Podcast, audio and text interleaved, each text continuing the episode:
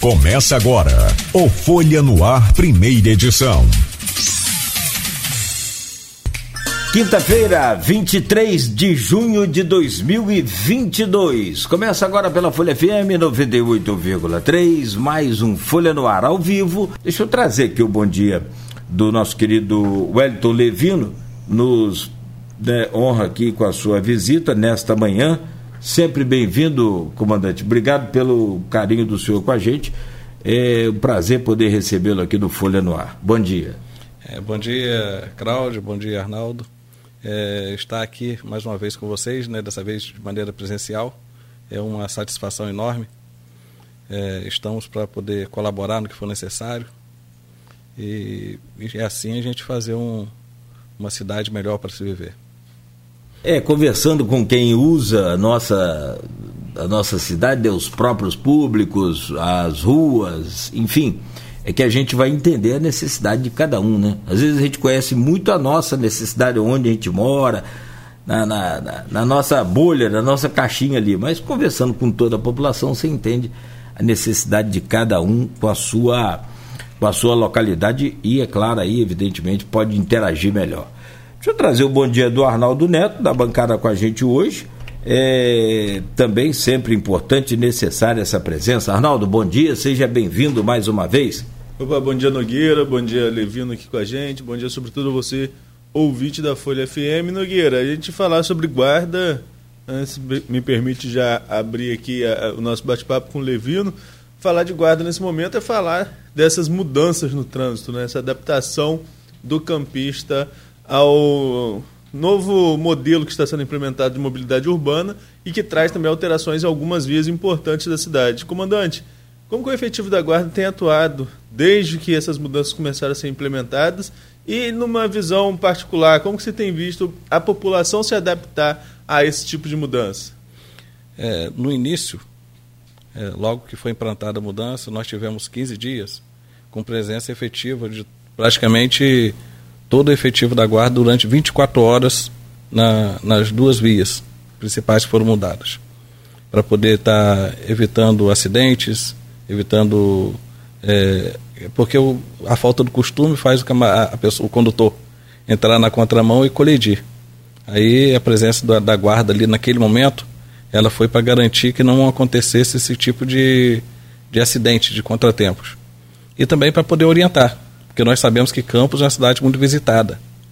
É, nós temos entregadores, temos pessoas que circulam, transitam e cortam a cidade de Campos para poder chegar em outros locais.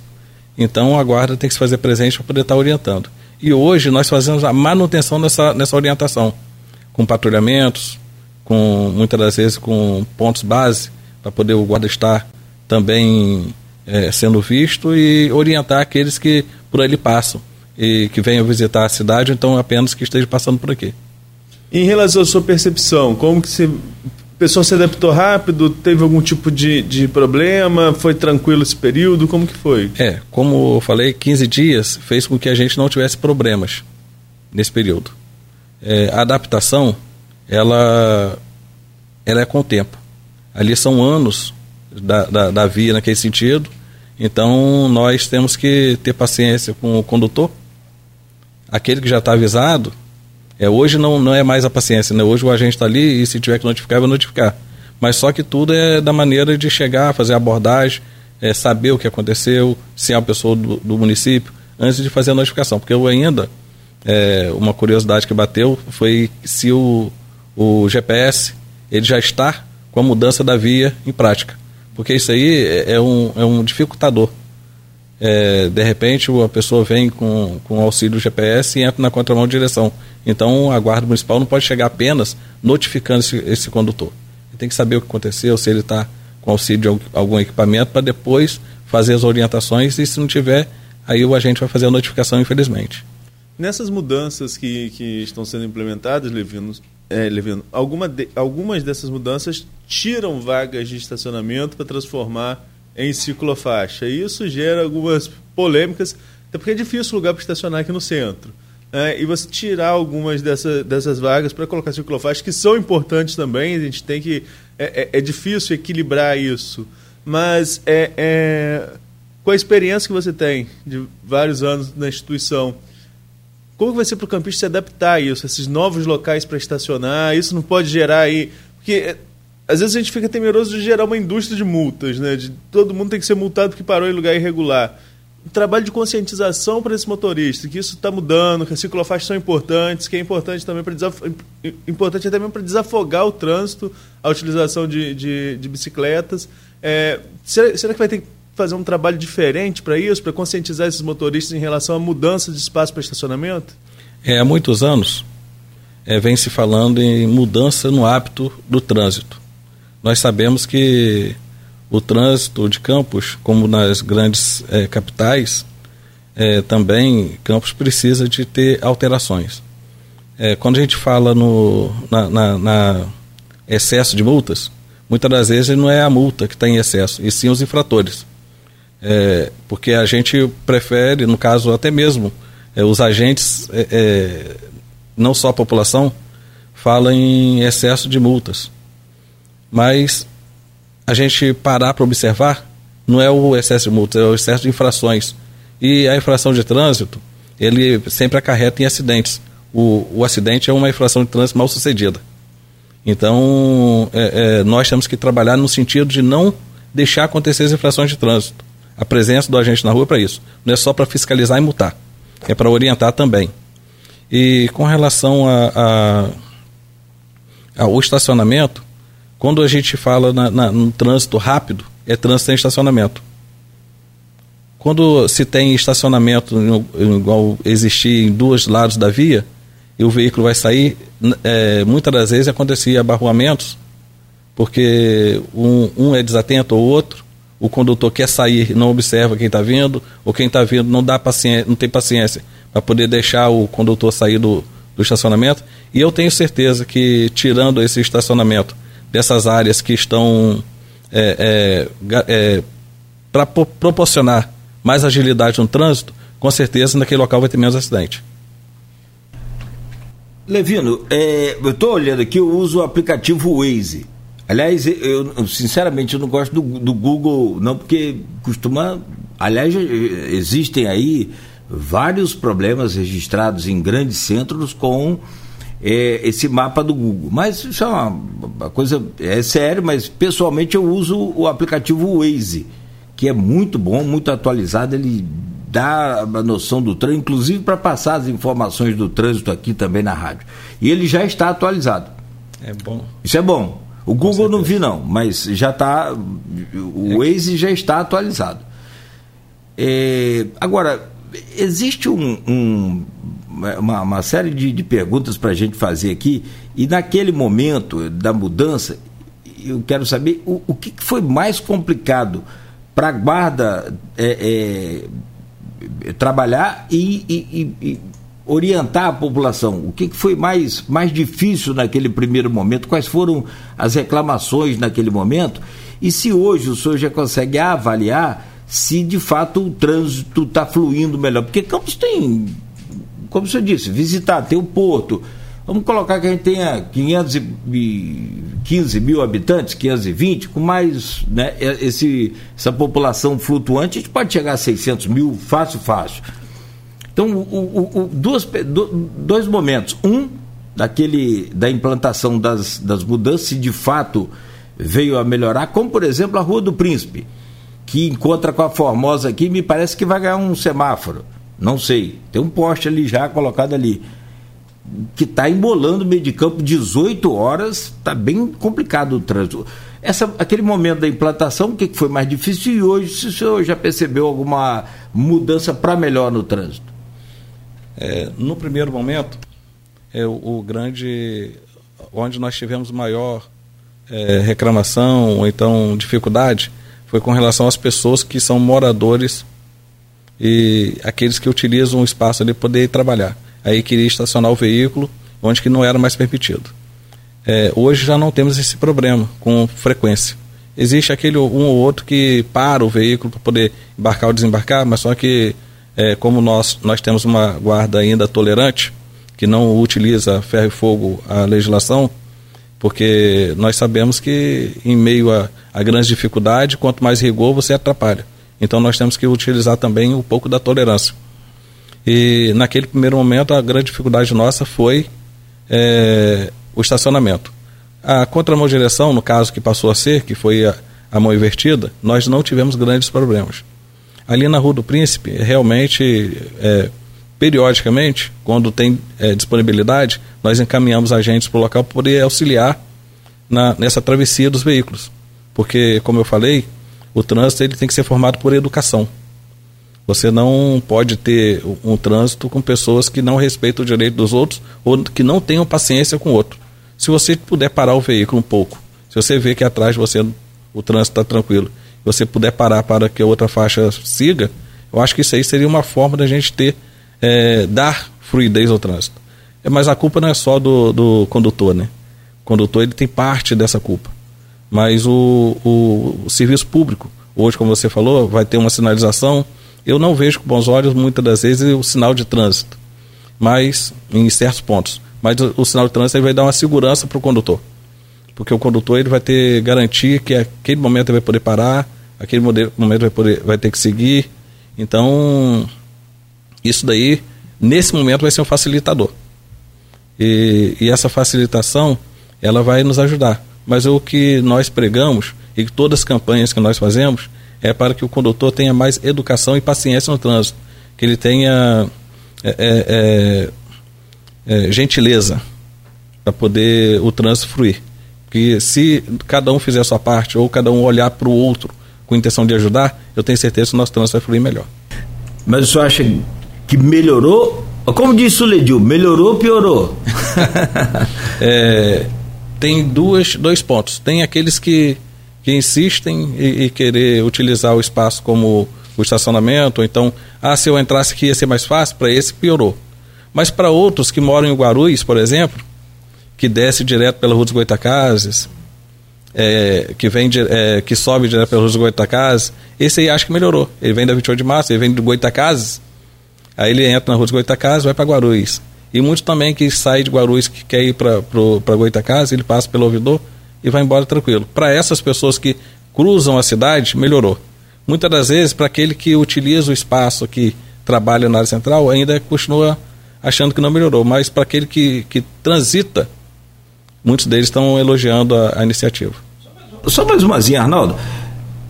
Pelo que, que eu estou entendendo da sinalização é, horizontal na Formosa, é, parece que vai ganhar uma ciclofaixa. Vai ganhar a ciclofaixa e vai ser proibido o estacionamento. Da Formosa inteira? A partir de da onde? Qual trecho? Pode especificar, por favor? Eu, pela sinalização ali, vai ser. Eu acho que é da 13 de maio diante ou pouco antes da 13 de maio vai estar tá proibido estacionar. Vai ter a ciclofaixa em toda ela. Toda Isso ela. daí, eu acho que a ciclofaixa tem que dar segurança para o nosso condutor de, de bicicleta. É, a bicicleta hoje a gente pode ver que já é de muito tempo, né? Campos e tem muito ciclista. E ele tem que ter a garantia, tem que ter a segurança.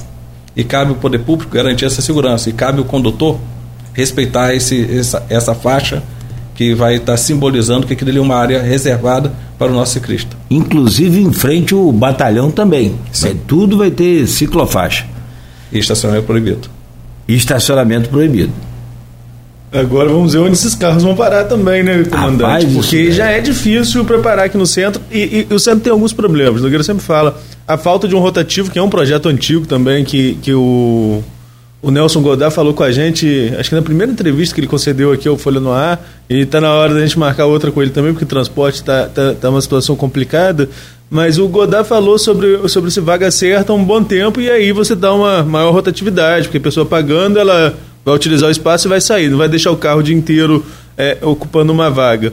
Mas é, o centro tem pouco lugar para estacionar. É, essa redução não pode acabar tumultuando um pouquinho mais o trânsito, não? É, nós temos uma, um dificultador que são as pessoas que utilizam o espaço público para comercializar carro. É fácil você ver estacionamentos sendo ocupado com agências para vender carro, onde o espaço deveria ser utilizado por aqueles que realmente estacionam para ir trabalhar, fazer uma compra e não para poder você expor um, um patrimônio para venda. É, nós, em diversas capitais, nós é, muitas das vezes estacionamos é, quase um quilômetro depois do local que nós queremos ir. Você vai na capital do Rio e você não consegue estacionar em frente à loja que você quer entrar. Então, nós temos que nos adaptar. É, tem que se criar assim, um estacionamento rotativo, proibindo aqueles que querem expor, ou então querem utilizar o espaço ali como se fosse a garagem pessoal deles, mas nós temos que também ter os nossos hábitos e respeitar a legislação.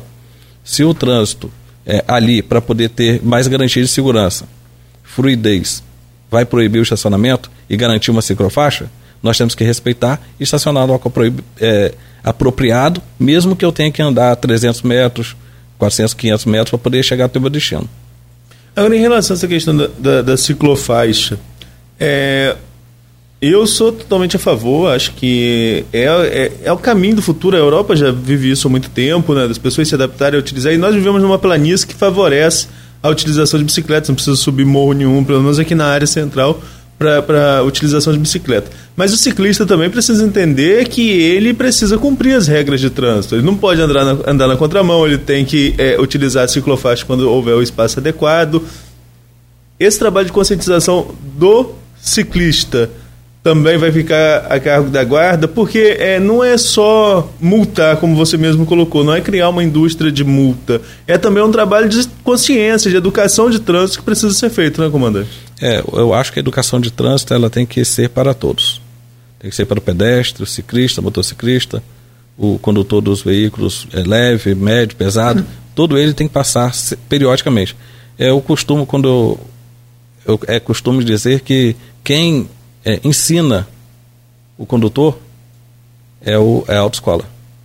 O agente público, ele vai na rua para poder, é, é, a grosso modo, pelo Código de Trânsito, para penalizar. Ele vai na rua, ele vai estar na rua para poder estar tá, é, fiscalizando e penalizando o que haja errado. Mas, como nós sabemos que, que o poder público ele tem que ser é, solidário, então o agente ele vai para a rua e ainda orienta o papel da, da autoescola. Nas campanhas educativas que existem, existem calendários, nós é, é, pontuamos certas coisas, como regra de segurança. A regra de segurança, como eu falei, para o pedestre, para o ciclista, motociclista, que são as grandes vítimas do trânsito. Nós sabemos que muitas das vezes, é, quando tem envolvendo o um acidente com o ciclista, geralmente ele é, é, o, é o menos favorecido, que leva pior. E também acontece com o motociclista. Então, as nossas campanhas são voltadas para poder esses, essas pessoas, esses condutores, eles têm consciência de que a segurança deles também depende da educação deles. Eu não posso andar na contramão de direção com uma motocicleta ou bicicleta, porque se eu colidir com alguém eu vou me quebrar todo. Aí vai ter o ônus para o poder público, que vai ter esse paciente internado por vários meses, muitas das vezes, é, em um leito de hospital, onde que uma pessoa com uma doença não vai poder estar utilizando aquilo ali porque uma imprudência de trânsito. Como eu falei, é, o acidente ele é uma infração de trânsito mal sucedida. Comandante, agora que é, é, meio que uma provocação e às vezes está colocando numa situação meio, meio delicada, mas é uma impressão pessoal. E eu queria ouvir a opinião do senhor em relação a ela. É, Campos passa por mudanças na área central. Recapeamento, precisou é, fazer aquele trabalho de raspar asfalto, e aí sinaliza de novo, e muda, vi, e muda é, é, é sentido de via tudo ao mesmo tempo. Isso não colabora para essa impressão que o Nogueira até colocou lá no final de que está mais complicado as pessoas se adaptarem? Não seria é, é mais vantajoso, e, e esse é o que eu penso, terminar todo o recapeamento, depois vir sinalizando, depois inverter as mãos já com tudo pronto? Isso não, não, não seria, não teria mais fluidez? Ou o impacto já é melhor logo, vamos colocar tudo de uma vez, quando, quando tiver tudo pronto, está todo mundo acostumado? Qual a opinião do senhor que trabalha no ordenamento desse trânsito? Dá mais trabalho. Dessa forma, dá mais trabalho. Mas nós sabemos que as anti, atitudes antipáticas que dão dor de cabeça, ela tem que ser feita de uma, de uma vez só. Porque se você fracionar, você vai ter dor de cabeça por diversos tempos. Agora, se você é, executa de uma vez só, você vai ter uma grande dor de cabeça, mas você vai ter uma dor de cabeça só. Eu acho que dessa forma é, dá um choque, mas esse choque amanhã passa e todo mundo vai estar acostumado. O Nogueira colocou aqui no, no programa, e aí eu estou perguntando ao senhor mais como quem é responsável entre as atribuições da guarda, como guardar, guardar os próprios públicos, está é, tá também a questão da orientação de trânsito, que faz parte da, da, das missões aí da, da, da instituição. É, e nós sabemos que em qualquer lugar do mundo o transporte público é fundamental para desafogar o tráfego de veículos. Se tivermos um transporte, bem, no, país, no Brasil nós não temos, vamos ser sinceros, né? mas se tivéssemos um transporte a nível é, Nova York, Europa, né, que funcionasse de verdade, a tendência, quanto mais com o preço do combustível do, do jeito que está, a tendência era que a gente deixasse o carro em casa e fosse trabalhar utilizando o transporte público.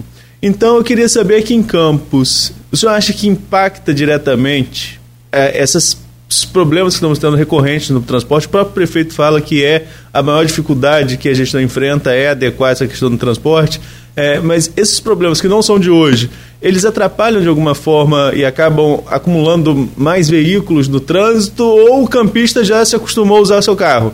E mesmo que o transporte tivesse muito bom, o, o, o campista ia preferir ir de carro para o trabalho e ia continuar o trânsito tendo toda essa demanda. Eu acho que a cultura nossa, ela infelizmente ela vai pela que eu tenho meu carro, eu vou, de, eu vou para o serviço com meu carro. Aí você tem é, é, mais veículos no trânsito, você tem menos espaço para estacionar. É uma coisa que é, alguns municípios, alguns lugares já executam. É, se tem duas pessoas que moram próximo e trabalham no mesmo lugar, eles utilizam o mesmo carro. Ou é, é, tem, temos colegas que moram em outros municípios que eles fazem rodízio de carro para poder é, é, ficar mais fácil e menos, menos gasto. Eu acho que isso aí seria uma das práticas, já que ainda não temos o, o, o transporte público que necessitamos e queremos. Eu acho que seria uma, uma prática ideal é você fazer, colaborar com o seu colega que vai trabalhar no mesmo lugar e utilizar o mesmo veículo. Então, vir de bicicleta. Mas, é porque, como você falou, Campos é a planície, onde que é fácil você sair de Nova Brasília e vir até o centro. Muitas, é, muitas vezes é até sair da Penha, vir até o centro. Então, a planície facilita nesse sentido. É, dá saúde e dá a melhor condição para o trânsito.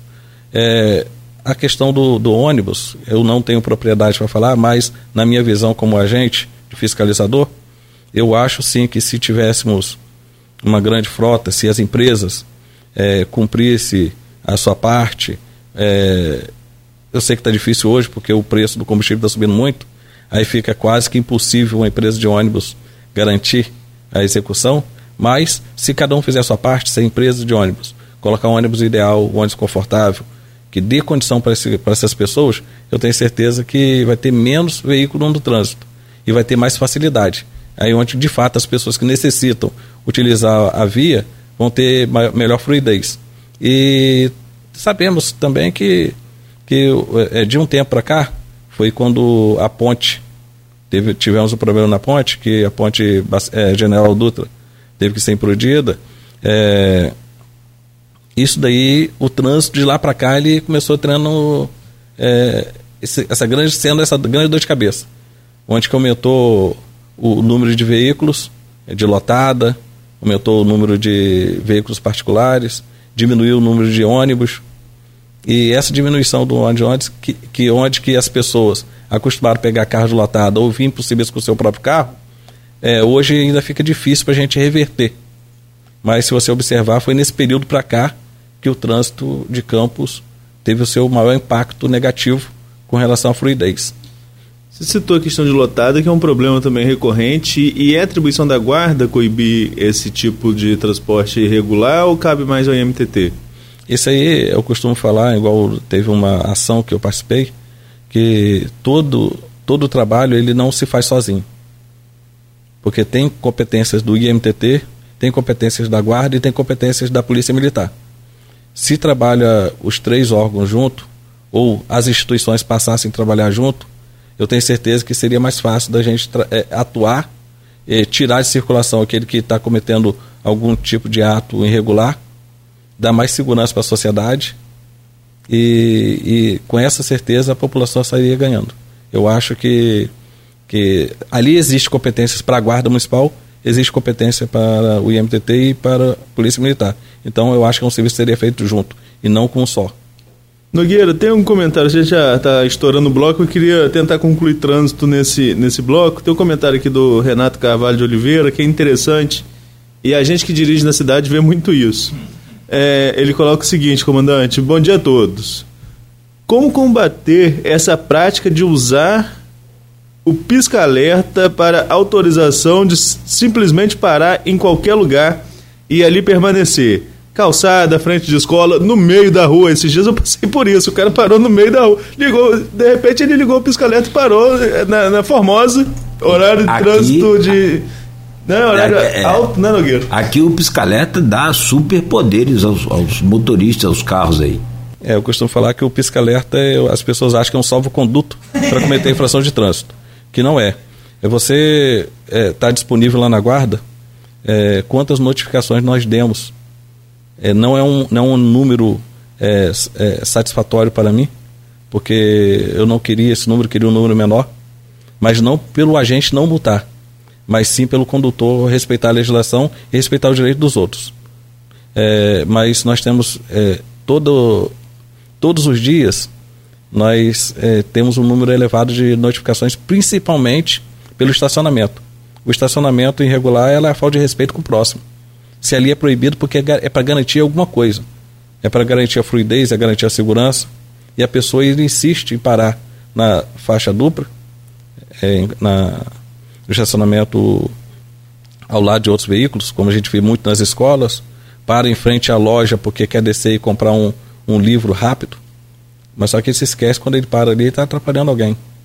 Aí ele vai e liga o pisco-alerta, né, como salvo-conduto para ele, acha que o pisco-alerta, ele se esquece que que na autoescola nós aprendemos que o pisca-alerta vai indicar que o veículo está imobilizado porque ele está é, com pane e não porque ele quer estacionar em um local proibido para comprar alguma coisa ou fazer alguma prática. E infelizmente nós temos um número elevado de multas por estacionamento devido a essas práticas. É a principal incidência, digamos assim, de, de, de multas na cidade? É essa ou tem outros pontos que ainda consegue superar esse problema, que todo mundo que dirige na cidade vê que é um problema recorrente, esse de parar com piscaleta em qualquer lugar. Não, esse é, o, é um dos maiores. Essa, aí vem segundo, vem cinto de segurança, vem avanço de sinal, usa o celular. Aí muitas pessoas acham que a infração de trânsito é você falar o celular. Só você está manuseando o celular, mandando mensagem ou recebendo a mensagem, você já está cometendo a infração de trânsito e a guarda está atuando. Comandante, queria voltar também a outra coisa que você falou interessante em relação, quando a gente falou sobre essa questão de vagas, sobretudo aqui na área central, é, e você falou que muitas vezes são utilizadas para exposição de veículo, né? veículo que está vendendo por agência. Temos também ali na região da Pelinca um problema clássico de carros vendendo ingressos que ficam ali, carro todo adesivado, pegando vaga o dia inteiro. E são problemas que todo mundo conhece. Né? Nós sabemos onde isso acontece.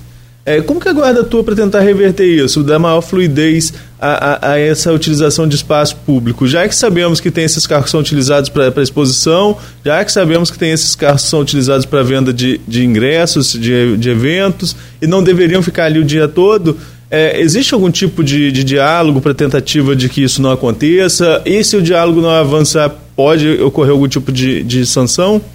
É como o estacionamento ele é livre, nós não podemos chegar apenas e tirar. É, nós temos que fazer uma, um trabalho de identificação, de saber como. É, todos já sabem né, que eles fazem essa prática, e, mas a solução disso aí seria realmente o estacionamento rotativo com é, pago. Porque aí essa pessoa ele vai, ou ele paga para poder utilizar aquele espaço, então aí vai vai estar tá ocorrendo em infração de trânsito e vai ser removido. Mas nesse momento, é pedir a consciência pedir a, a pessoa que respeite, porque ele ali ele está utilizando o espaço para poder atrapalhar a vida dos outros. Aí nós ainda estamos no diálogo com essas pessoas para poder evitar de, de estacionar e de fazer essa prática nessas, nessas vagas públicas. Eu não sei se a Arnaldo quer terminar esse bloco com o trânsito. Eu não sei se a gente vai conseguir. Eu Arnaldo. também estou achando que não. Estou lembrando de outras coisas aqui. tem, tem muitas demandas aí do nosso trânsito. Né? Tem barulhos que a gente precisa falar, alguns pontos também. E, agora, eu, eu, vou pedir só licença só para a gente fazer um rápido intervalo. E a gente volta, volta de tentar cumprir isso aí que Arnaldo determinou, que é para falar. Vamos, vamos, ter que falar de outros assuntos, mas vai ter que voltar a trânsito, é impossível. É, né? é tem muita coisa. Por exemplo, a Felipe Web. Arnaldo acabou de citar agora os carros aí que são expostos aí para venda, né? Os caras pegam aquelas vagas de ouro ali no centro e estaciona o carro de, de madrugada e deixa ali, aquilo fica ali, sei lá, uma semana, até vender. E com aquele vendo atrás, né? É, Felipe Web tem. É, eu não sei se o senhor já fez algum plano para ali, se é junto com o IMTT, com a Secretaria de Desenvolvimento, de Mobilidade né, Urbana, enfim. É, mas eu vou deixar esse gancho para o próximo bloco porque os carros das agências ali da, da Felipe Web, eles ficam, não todas, mas boa parte delas usam, utilizam a calçada e agora estão colocando os carros na, na vertical. Ah, mas tem a. Você pode usar ciclovia. Ciclovia já está dizendo, é ciclovia. Calçada é calçada. Daqui a pouco o senhor comenta sobre isso. Por favor, meu caro Wellington Levino comandante da Guarda Civil Municipal de Campos. A gente faz essa parada rápida aqui, essa pausa rápida, sem ligar o pisca-alerta para não atrapalhar ninguém, e, e voltamos já com o comandante da Guarda Civil Municipal. No oferecimento de Proteus. É, aliás, só um minuto, eu, eu, fiz um curso de reciclagem aí, agora recentemente. O, a utilização do pisca-alerta indevidamente, se você estacionar sobre a calçada você vai ser multa e ligar o pisca-alerta é uma multa para a calçada e outra multa para o pisca-alerta. Equipamentos é, sonoros ou, luminosos de maneira inadequada. Inadequada. O uso do já que você está fazendo a lambança, então tenta diminuir o que você está fazendo, porque o uso do pisca-alerta, por exemplo, para parar para descer alguém, ele não permite. É multa por parar, por atrapalhar o trânsito e o uso de sinalização. É igual a buzina, você parar atrás ou então em frente ao comércio e ficar acionando a buzina direto também, as pessoas não sabem mais. Chamando a pessoa. Olha, é, seria bom se a gente fizesse sempre esses cursos assim. Programa de hoje estamos conversando junto com o Arnaldo Neto com o comandante da Guarda Civil Municipal de Campos e tem assunto para a gente falar. Esse trânsito é longo, essa utilização aí né, não só da área central, de Goitacazes, farol, de, de ponta a ponta. Né? É, farol do inverno tem menos problema, claro, mas tem. Mas, é, por exemplo, a localidade de, de, de, de, a área de Guarulhos, né, que é gigantesca, você tem ali uma série de problemas também. Enfim, comandante Levino, no, no, no bloco passado eu, eu levantava uma questão aqui com relação a Felipe Web, a utilização ali do, do, do passeio, né, da calçada, pelas agências de automóveis. E, porque, para quem não, não passa por ali com frequência ou não se lembra, é, ali algumas agências estão utilizando, inclusive agora, o, aquele estacionamento dos veículos que estão à venda é, na posição vertical, pegando praticamente toda a calçada, né? boa parte da calçada e um, e um pouco do, daquela pista de acostamento. Né? Então, é inviável passar a pé por ali. Você tem que atravessar e passar na, na ciclovia. Mas, como ciclovia está falando, já é ciclovia. Então, pode andar também na ciclovia, não há problema, mas se você mora ali perto, você quer passar pela calçada, a calçada, independente de qualquer coisa, tem que estar livre. Agora, existe alguma solução para aquilo ali? Porque me parece que vocês vivem ali, autuando, vivem né, é, conversando com os empresários.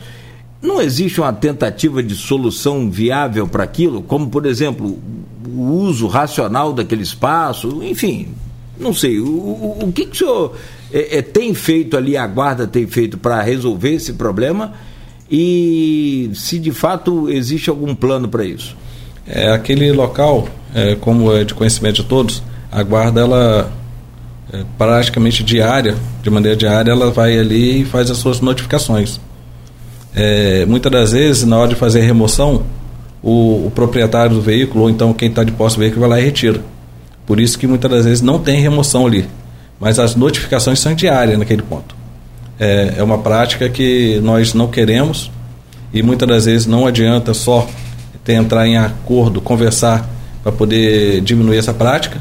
É, tem que ser. Aí as pessoas vai pelo aquele, pela cultura de dizer que é uma é, multa, é, é, é uma fábrica de notificações, mas só que ali é uma fábrica é um, recorrente de irregularidades, de infrações.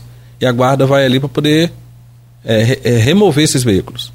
Se é, é, a prática nossa aqui é se o condutor chegar e retirar o veículo, muitas das vezes, dependendo do argumento, então da necessidade, não é nem notificado. Porque mesmo indo contra ao que diz a legislação, que a legislação diz notificação e remoção do veículo. E não é remover o veículo se caber notificação, notifica. Né? Ele é, ele é, ele é taxativo. Ele, ele notificar e remover. Mas como eu falei que o estacionamento de campos é meio caótico, a parte de estacionamento, muitas das vezes o agente ele chega, usa o bom senso e não notifica. Mas ali nesse ponto, a guarda, ela, todas as vezes que ela vai ali, ela notifica todos os veículos, porque sabe que aquilo ali é uma coisa que não adianta só conversar, tem que notificar. Aí, quem, se é um veículo exposto para venda, depois quando o, o, proprietário novo vai, vai ter um monte de bilhetinho lá para poder ter de presente as multas. Aí é a má fé do, do, do, do empresário. Ele coloca o veículo ali mesmo sabendo que está correndo o risco de ser notificado e passa para a pessoa e a pessoa vem com o presente depois de, das notificações.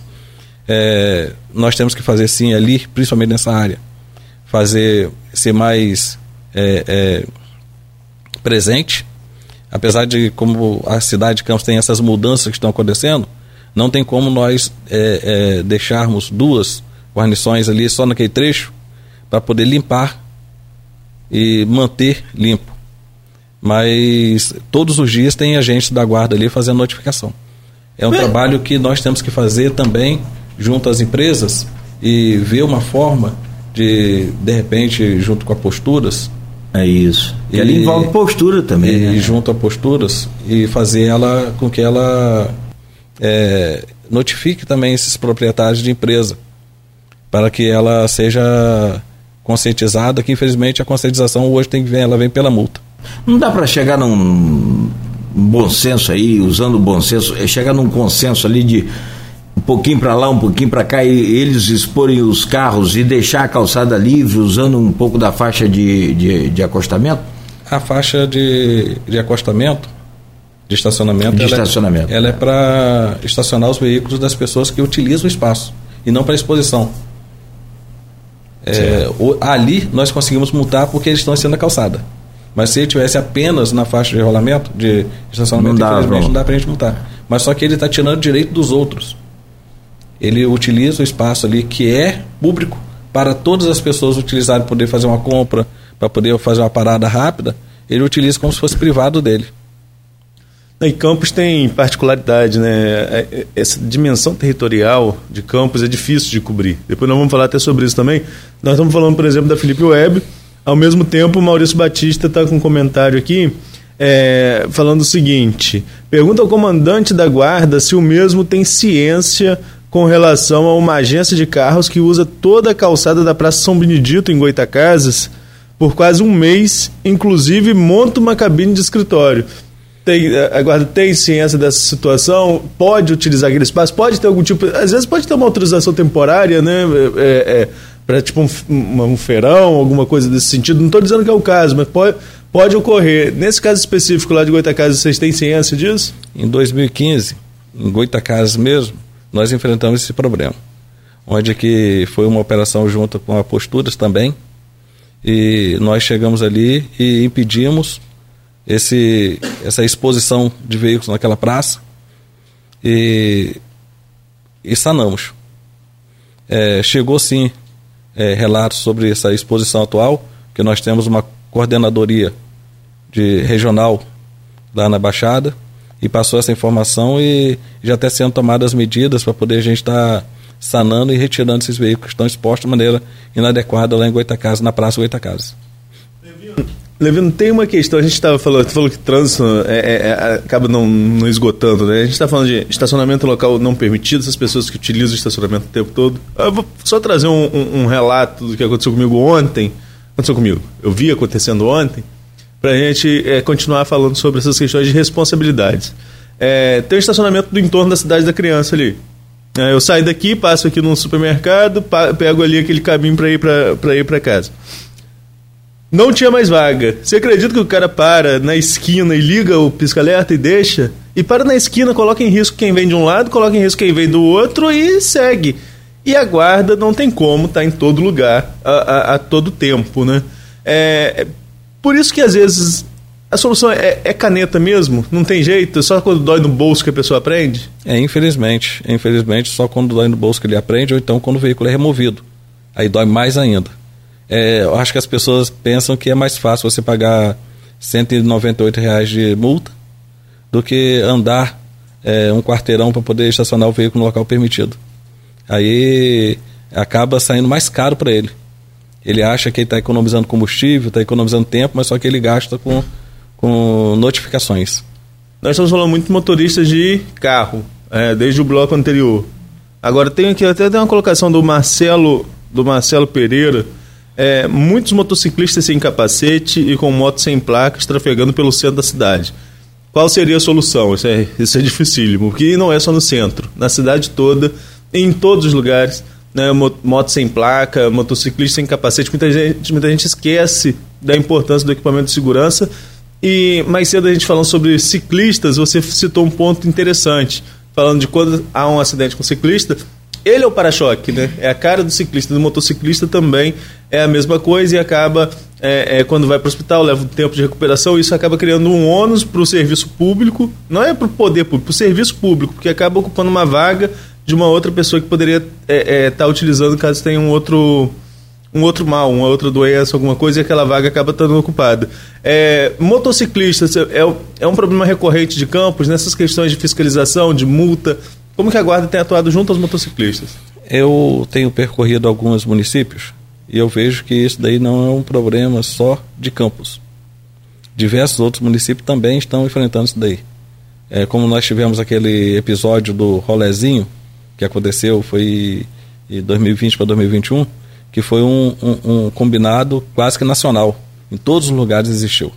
Teve em São Paulo, teve na capital, teve é, capital carioca, capital é, é, do Espírito Santo, em diversos locais existiram esse episódio. Então, o, o baderneiro no trânsito vestido de motociclista, ele está em todos os lugares. Campos, infelizmente, também tem. Nós temos sim uma grande concentração de veículos é, é, de leilão, que quando é, é, muitas das vezes que é o grande dificultador, porque o camarada vai lá, compra um veículo, na, na ideia dele barato, ele, ele utiliza é, como prática, muitas das vezes, para levar o sustento para dentro de casa, como motoboy, mas também tem aqueles que utilizam apenas para poder criar desordem no trânsito. Aí esses veículos sem placa. É, a legislação hoje, ela não facilita muito para os agentes públicos, tanto a nível estadual, é, municipal e federal, mas está é, é, tá sendo, tá sendo traçado é, ações para que nós possamos estar trabalhando de maneira é, conjunto, porque, como eu falei, um sozinho vai deixar alguma coisa de fora. Se trabalhar junto com alguém, o outro vai fazer aquilo que eu não posso. Aí eu trabalhar junto às polícias e à guarda municipal para poder estar tá tentando reverter esse quadro, que foi tema de uma conversa ontem é, com uma instituição do Estado, e com relação a, a tirar de circulação esses veículos que andam com descarga aberta, né? Com som excessivo, é, turbal, ou então muitas das vezes até é, sem a, a, o isolamento de som. E para poder a gente estar tá minimizando, diminuindo o máximo possível essa prática, que é recorrente. Que, como eu falei, não é só em Campos que está é, em todo o estado do Rio a gente encontra essa, essa baderna com relação a, a motos com pessoas que não se preocupam com a vida deles nem com a dos outros. Porque se ele se uhum. preocupasse com a vida dele, ele fazia menos. Aí, consequência, ele ia se preocupar um pouco com a vida dos outros. É, essa questão de, de, de turbal, essa, essa questão de fiscalização em campos foi muito forte com a presença da própria Polícia Militar. Né? Nós tivemos operações em relação a isso. A Guarda também participou. Não sei nem se foi nessa gestão ou se foi na anterior que a Polícia Militar, no caso da gestão municipal, que a polícia fez a fiscalização para diminuir esse número de motos com, com turbal. É, foi uma operação, é, sim, em conjunto, foi no início de 2021.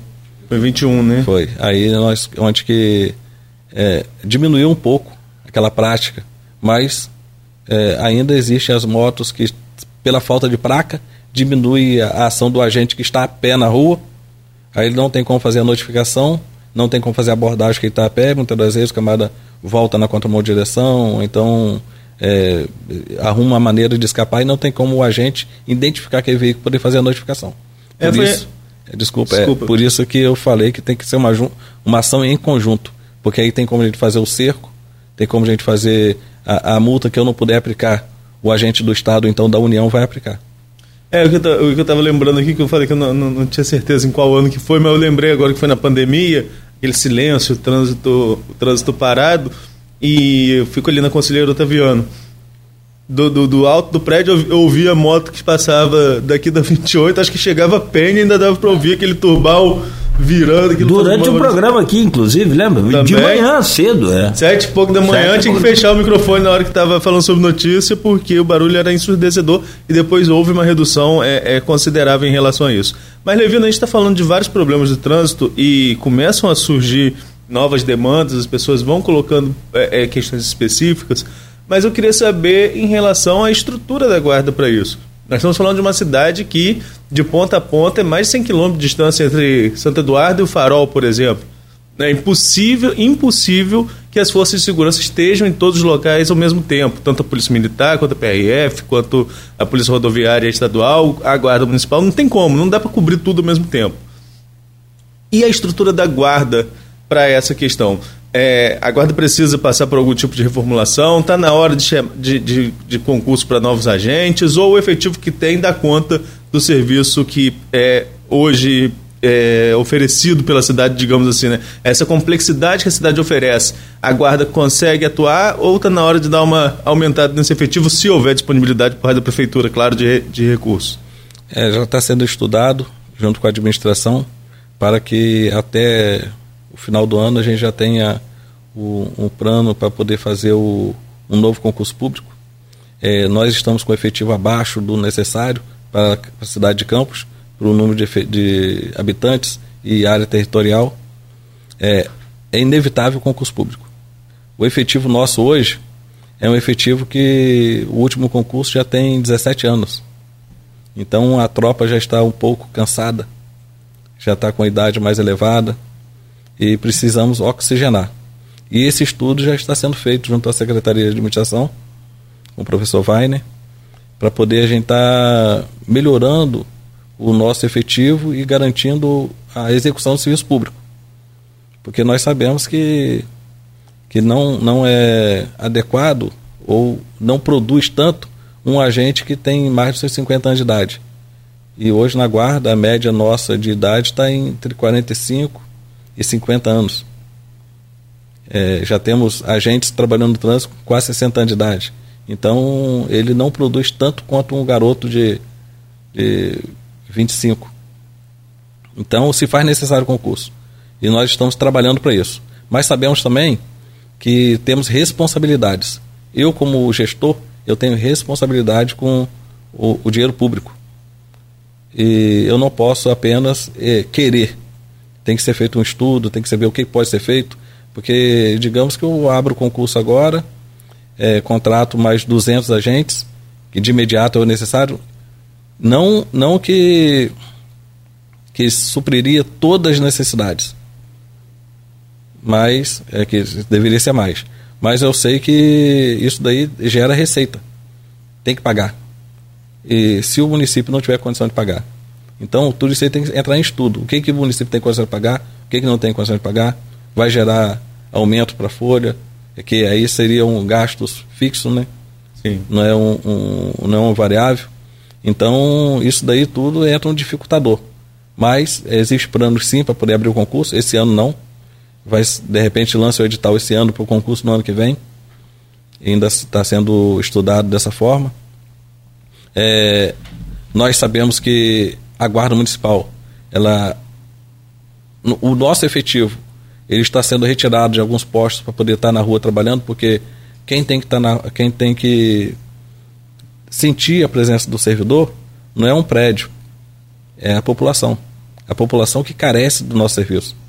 A população que necessita do guarda orientando o trânsito ou então fazendo a segurança. Porque quando a prática da guarda antes de 2013, 2014, era dele tomar conta do banco da praça. Ele ia tomar conta do banco da praça. Hoje, ele toma conta daquele que utiliza o banco da praça. Hoje a Guarda Municipal faz segurança pública. Hoje, através da Lei 13022, que ela, apesar de ela ter sofrido diversos ataques, mas ela se manteve firme e foi dada como constitucional, então não tem o que se dizer que a Guarda não faz parte do, do mecanismo de segurança pública, é, e a Guarda vem executando dessa forma. E você não faz segurança pública dentro do prédio. Você faz segurança pública para a população. Você faz segurança pública para a nossa sociedade. E agora o prefeito ele comprou 12 veículos para poder facilitar esse serviço, porque ele entendeu que é, nós precisamos de mais, né? Mas é, hoje já chegaram 12 veículos novos que dão condição para esse agente ter mais conforto, agilidade. É um veículo que é uma forma de, de da mobilidade desse agente diante as dificuldades da grande extensão territorial de Campos dos Goitacazes. Levi, no programa é programa ao vivo e às vezes as pessoas vão chegando no decorrer do programa e o assunto vai, o assunto volta. Tem um comentário da Ellen Fidelis aqui nas redes sociais, é, relatando primeiro que há uma grande quantidade de motoristas e motociclistas que não utilizam as sinalizações obrigatórias como setas. Isso é uma coisa aqui no, no, no trânsito da nossa cidade que é é, é, na nossa região, né? Falo que é São João da Barra também. É uma coisa, parece que isso é cultural. As pessoas esquecem de utilizar seta. Outros lugares também tem. Eu tive, eu tive recentemente no sul do país e aluguei um carro para dirigir. Lá não tem um guarda na rua, não tem sinalização de trânsito e o trânsito flui. E olha que as rotatórias são complicadíssimas. Cinco, seis saídas em rotatória no centro da cidade e tudo funciona perfeitamente. Aqui é, lá as pessoas colocam o pé na faixa de pedestre para. Você, enquanto você dirige, você para quando você está dirigindo, e quando você está andando, você vê todo mundo parando também. Mas aqui, essa questão de respeitar a sinalização, é, é, de usar a sinalização, usar cinto de segurança, tudo isso parece é, é um complicador. Dá para mudar essa questão cultural? O quanto que a guarda você acha não só como agente de guarda, como que a gente vai fazer para conscientizar? Será que tem o quê? Agora, é, é, é pensar nas crianças, quem já está dirigindo não tem mais, mais jeito? Hoje, a, a, ferramenta que a Guarda Civil Municipal tem é a ronda escolar. Porque a, a nossa salvação são as crianças. Porque, infelizmente, o condutor hoje, ele sabe que ele tem que ligar certo, ele sabe que tem que respeitar a sinalização, mas ele acha que por costume, é uma coisa que eu tenho que fazer só na autoescola. Ligar certo só na autoescola. Respeitar as, as preferências só na autoescola. Ele esquece que aquilo ali é um treinamento para ele levar na vida. E a guarda ela não tem que ficar, é, é, muitas das vezes, ensinando o condutor a dirigir. Ele está fiscalizando. Muitas vezes ele orienta, mas ele tem que fiscalizar. É, eu gostaria sim que Campos não tivesse multas, mas tivesse respeito. Eu prezo pela, pelo respeito, não pela multa. Eu acho que a multa é uma consequência do que anda irregular. E, e as, essas grandes cidades onde que há o respeito nas ciclovias, nos cruzamentos, nas rotatórias, nos sinais, na sinalização, que seria os alertas. É, Campos, o, o, o condutor ele acha que o alerta é só para ligar quando ele vai cometer infração de trânsito, como parar na fila dupla ou então um local proibido. Mas ele se esquece que a seta é para poder sinalizar, para poder evitar que o veículo está vindo atrás, ou então vindo na frente, não se envolva no acidente. E infelizmente Campos ele é, é, existe multas pela é, a guarda de Campos aplica multas pela falta de indicação, é, é, é, mudar de faixa sem sinalizar, e entrar na via sem sinalizar. Existem as notificações na guarda de campos, mas é, o condutor insiste, ele prefere deixar de fazer e pagar a multa do que executar. É, aí fica delicado. E, e, em grandes cidades, né, São Paulo, por exemplo, metrópole, a maior metrópole do país, trocar de faixa sem da, da, da seta é multa e não tem o que discutir, né? Aqui nem para entrar em outra rua as pessoas costumam colocar seta. Mas eu queria pegar esse gancho para falar sobre um outro assunto. Dá tempo ainda, Nogueira, para mais dá, um? Dá, dá. Eu queria colocar também depois sobre, sobre tá, o trânsito, só... antes de você virar a chave, é isso possível. Beleza, é só falar sobre questão de parada para entrada de escola e faixa de pedestre nesses mesmos locais. É, tanto escola pública quanto escola privada, mas escola privada a gente vê acontecer com maior frequência. Fila dupla, ligar pisca-alerta, é, gente que não respeita os alunos quando estão atravessando a rua também, é onde não tem sinal de onde não tem sinal de parada de trânsito. É uma dificuldade para, para a Guarda Municipal que me, me parece impossível ter a gente em todas as escolas, tanto no, no horário da entrada e no horário da saída. Como que a Guarda atua? Tem como comparecer em alguns desses locais para tentar dar maior fluidez do trânsito. Tem escola que é, no outro lado da pista tem vaga para parada, mas mesmo assim os pais ou as pessoas que levam essas crianças acabam parando dos dois lados da pista. Não acaba dificultando ainda mais o trânsito da cidade, dá aquele nó no trânsito nesses horários, sete da manhã, meio-dia, cinco da tarde. É, é, como tentar diminuir isso se não for multando quem faz esses erros de parar nesses locais inadequados? É, é, em outro tempo, também nós tivemos reuniões com, é, com as escolas particulares, onde que foi traçado, igual aqui na, no Eucarístico, é, ali tem um local que de, era permitido estacionamento até aquele horário e pós aquele horário era só para embarques e embarques de alunos. É, é uma coisa que nós temos que retomar, porque enquanto estávamos em pandemia, que as escolas estavam é, é, de maneira não presencial, não tínhamos essas dificuldades. Hoje, como nós estamos 100% presencial, nós temos que retomar essas conversas para poder o, as, as unidades escolares estar passando para os seus pais de alunos para que ele possa garantir também a segurança do próprio aluno, porque ele muitas das vezes ele para o veículo local inadequado, aí um, uma motocicleta vai ultrapassar entre o corredor, não vê uma criança atravessando a faixa, porque de um lado ficou um estacionamento proibido e dificultando muitas das vezes a visualização e acaba acarretando no acidente que vai vitimar o filho de um desses que cometeram a infração de parar em local proibido. É, essa prática nós temos que trabalhar é, de maneira constante, porque a rotatividade de, de, de pais é muito grande, é, a guarda ela tem que auxiliar e diminuir o sofrimento das pessoas e digamos ali o trânsito é um sofrimento constante também. E a guarda se faz presente sim. Ela identifica esses pontos que é mais crítico ela patrulha esses locais muitas das vezes orienta e muitas das vezes ela notifica mas também tudo visando a garantia da segurança do aluno.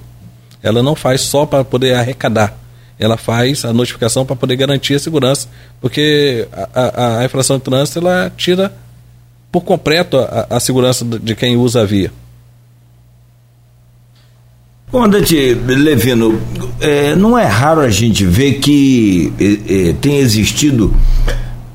É, com a população, na verdade, a gente vai mudando o comportamento, né? Depois dessa pandemia, de, depois da, da internet, agora vai vir aí o 5G, vamos mudar mais ainda. Enfim, é, não é raro a gente ver o confronto de guardas com, o, a, a, com os civis. Também não é uma coisa tão frequente, mas também não é raro. O senhor disse mais cedo um pouco que antes a guarda tomava conta dos bancos da praça e hoje toma conta de quem utiliza os bancos. A guarda se preparou para isso e também disse que né, tem muitos guardas já com idade avançada. É, a guarda se preparou para essa mudança? Ela tem esse tipo de preparação, de renovação, de reciclagem? Quais são é, é, os trabalhos nesse sentido? É, nós temos grupamentos que são especializados, que são quem realmente garante a segurança de quem está na rua. E hoje mesmo nós estamos fazendo um, uma atualização de utilização de equipamentos de baixa letalidade utilizado pela guarda e para poder garantir mais a condição desse agente empregar o seu serviço na rua.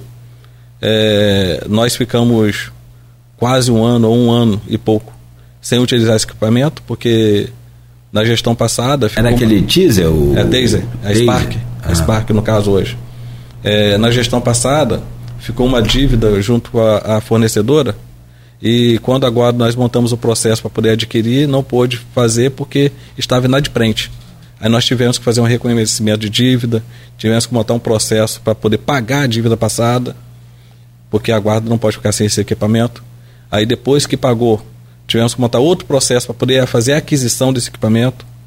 E depois de adquirido, é, a empresa pediu quatro meses para poder estar tá entregando esse equipamento. Esse equipamento chegou é, tem uns 10 dias e hoje a primeira turma que da guarda está fazendo a renovação do seu conhecimento técnico para poder estar tá empregando e garantindo mais a efetividade desse servidor na rua. Porque nós sabemos que eu não posso pegar o servidor, botar na rua e ficar exposto ao risco. Então tem que dar uma condição mínima de segurança para ele. E a Spark hoje é uma condição mínima de segurança para esse servidor, para ele poder garantir a segurança de quem utiliza o banco da praça. Porque quando ele só garantia a integridade do banco, ele não precisava de nada, mas para garantir a segurança de quem utiliza, ele precisa de uma, uma condição mínima. E hoje está sendo, agora, às 8 horas da manhã, vai estar começando o primeiro curso de atualização para voltar a utilizar esse equipamento. Aí, durante a semana toda, nós vamos estar atualizando do nosso efetivo para que ele possa estar trabalhando nas ruas com esse equipamento. É igual a, o colete balístico. Colete balístico, é, é, nós sabemos que toda, toda aquisição nós temos que fazer com antes do vencimento. Na gestão passada venceu o colete balístico, é, não por culpa do, do, do, comandante da guarda, mas sim pela gestão, que ele tentou fazer a compra, mas só que foi impedido. É, hoje nós conseguimos montar o processo, para poder estar tá comprando novos equipamentos, para poder garantir a segurança desse agente na rua, que ele tem que estar tá amparado de alguma forma. Nós temos que cobrar a execução do serviço, mas nós também temos que dar condição para que esse serviço seja executado. Não adianta nada ou apenas expor o servidor ao, ao risco na rua. Eu tenho que garantir que ele volte para casa para segurança com a família. E aí fica o gancho, né, Arnaldo, para utilização de guarda armada, Justamente. que aí o Arnaldo vai também abordar esse assunto no próximo bloco. A gente fala sobre isso né, com o comandante Wellington Levino, Wellington Levino, perdão, né, comandante da Guarda Civil Municipal de Campos, conversando conosco hoje no Folha no Ar. E eu chamo o Arnaldo Neto, por favor, para abrir esse bloco. Levino, desde a gestão passada, eu conversei com o Darcílio Amaral, que foi secretário de Segurança, é, Amaral já falava ali sobre a possibilidade de armar a Guarda Civil de Campos. Na primeira entrevista de Vladimir, como prefeito eleito aqui na Folha FM, já como prefeito eleito, ainda antes da posse, Vladimir também falou sobre a possibilidade de armar a guarda e, na visão dele, naquele momento, armar a guarda para, sobretudo, para atuar aqui no centro. Não sei se é uma visão parecida com o que o segurança presente faz hoje na, na segurança presente da Polícia Militar. Quando conversamos com você em outra oportunidade, por videoconferência, você também falou sobre o encaminhamento desse projeto, o andamento desse projeto para armar a Guarda Municipal de Campos. Hoje, em que ponto estamos em relação a essa possibilidade de armamento da Guarda Civil? A gente sabe que existem as questões burocráticas, como criação de ouvidoria, corregedoria, que são é, é, pontos que têm que ser cumpridos dentro dessa etapa, mas não são os únicos. É, como está o andamento desse processo e dá para dizer que a Guarda de Campos vai estar armada pelo menos até o fim do mandato, desse mandato do prefeito Vladimir? Estão sendo feitos para que até o fim do mandato dessa gestão a Guarda já esteja armada. É, muitas pessoas confundem que, com relação a poder armar a guarda ou não poder armar a guarda. Isso aí já é como. É, é, a discussão de se armar a guarda ela foi antes de 2003. 2003 para cá não existe mais discussão de armar a guarda. Hoje a discussão é: vamos preparar a guarda para ela atuar armada. É o caminho que nós estamos seguindo em Campos. O porte de armas já é um direito adquirido do servidor da guarda. É, ele tem esse porte por pela prerrogativa da função que ele ocupa. E, mas nós sabemos que existe diversas coisas para para poder executar a garantia desse porte de arma. Como, por exemplo, você citou aí ouvidoria e corregedoria, eu vou um pouco mais além. Eu acho que todo o serviço público armado ele tem que ter um acompanhamento social e psicológico, que é para poder ele, ao se envolver com qualquer tipo de ocorrência, ele tem um amparo, um amparo de um especialista, para poder garantir que ele se mantenha sempre equilibrado. É, isso aí não, não, não diz respeito só à guarda municipal, e sim todo o serviço armado. É, como aconteceu agora há poucos dias, um vigilante que evitou um assalto dentro de uma agência bancária e veio a óbito o assaltante. É, com certeza esse, esse vigilante ele vai passar por vai passar por algum tipo de transtorno, porque não é fácil você é, se envolver numa ocorrência daquele tipo e sair dali normal.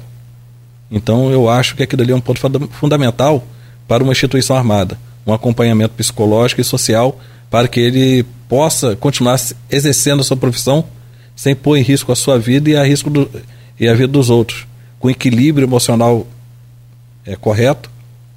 Então são coisas que eu, como gestor, eu prezo. Não é só a legalidade, não só os amparos, não só em ter os mecanismos para armar, mas depois dessa instituição armada, como que eu vou me comportar com os meus agentes que necessitam de mim e eu necessito deles? Qual o amparo que eu vou dar para eles? Qual é a condição que eu vou ter depois de uma ocorrência desse servidor voltar para sua família com equilíbrio normal? Então, são preocupações que eu, como gestor, tenho. Capacidade técnica é fácil de adquirir. Você consegue dar capacidade técnica para o servidor, para qualquer homem. Ele pode ser habilitado a portar arma de fogo ele passar por um exame psicológico é fácil. É, o, o, exame psicológico é uma coisa de momento. Você está ali naquele momento, você faça, vai passar por aquele exame. E a habilidade, é, é, os centros de formações vai estar tá garantindo que esse servidor, que não é como outras instituições, a Guarda Municipal, quando você se deparar com o município, com a Guarda Armada, você pode ter certeza que ele tem um servidor extremamente capacitado. Porque ele tem tantas horas aulas para é, manuseio de arma de fogo, ele tem avaliação psicológica periódica, ele tem é, é, o controle externo que é feito pela Polícia Federal. Então, quando ele vai atuar, é porque ele realmente tem um servidor, tem um ser, é, tem um ser ali que está extremamente capacitado para poder portar arma de fogo. Ele não é apenas pegar o guarda, entregar a arma na mão do guarda. Ele antes de fazer isso, quando o poder público faz essa, essa tem essa iniciativa de armar, ela está realmente dando à sociedade um operador de segurança capacitado para poder estar tá colaborando com todas as instituições de segurança e mais ainda com a sociedade. Agora, é, esse porte de arma pro, pro agente, ele é um porte para pessoa física ou é um porte somente para o serviço? Essa é uma dúvida que eu tenho em relação à guarda. Não, diferentemente do militar, militar ele, né, ele anda com a sua arma, pode andar com a sua arma, o policial rodoviário federal também pode, o guarda também vai poder andar com a arma ou ele só vai poder utilizar essa arma durante o serviço. Há uma regra específica em relação a isso? É, até no, no ano passado, até esse ano, esse ano saiu o, a decisão final, que foi incluída junto à, à Lei 3022 e, e a 3022 incluída a Constituição, e onde que tinha um ADIM com relação a, ao guarda municipal poder portar, com o município abaixo de 500 mil habitantes, poder portar sua arma de fogo fora do horário de serviço, hoje já foi pacificado que o direito do porte de arma é do servidor. Hoje tem a 3022, ela fala em dois momentos arma de fogo. Ela fala no seu artigo 2 que é garantido ao, à instituição o direito de armar a guarda. Então a instituição ela tem direito de armar a guarda. E no artigo 16 ela diz que o servidor da guarda tem direito ao porte de arma de fogo. Então em dois momentos ela fala que é sobre arma de fogo. Um de maneira pessoal e outro de maneira institucional. E a 10.826 ela também ela garante. Hoje ela garante que o servidor da guarda, independente do número de habitantes, ela tem o direito de portar arma de fogo dentro e fora do serviço. E tanto que é, diversos guardas foram conduzidos para a delegacia e autuados por porte legal de armas.